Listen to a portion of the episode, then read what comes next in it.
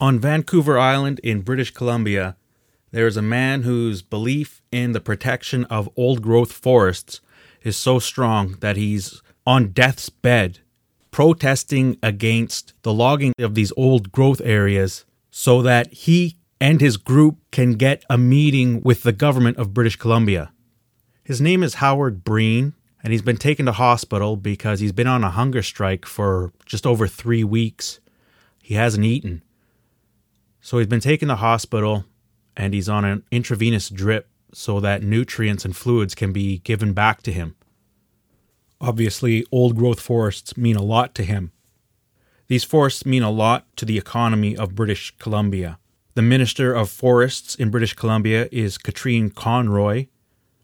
She's educated as an engineer, is a former business owner, lives on a cattle farm, was a member of the New Democratic Party, and as I said, is now the Minister of Forests.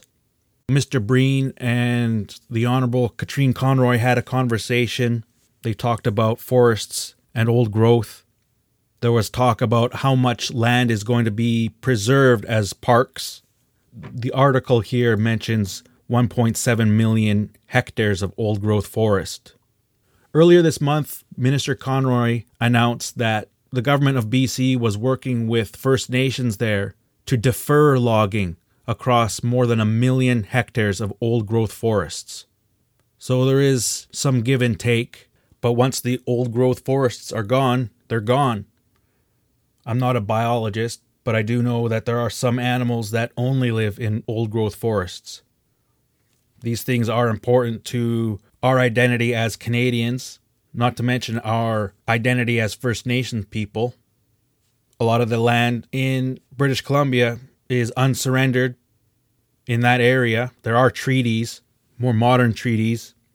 Of the old treaties, the number of treaties, only up north is there one that spans the border between Alberta and British Columbia.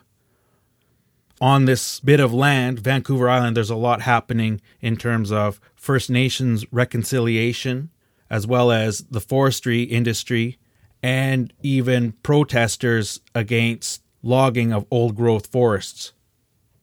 And that's just one part of Canada.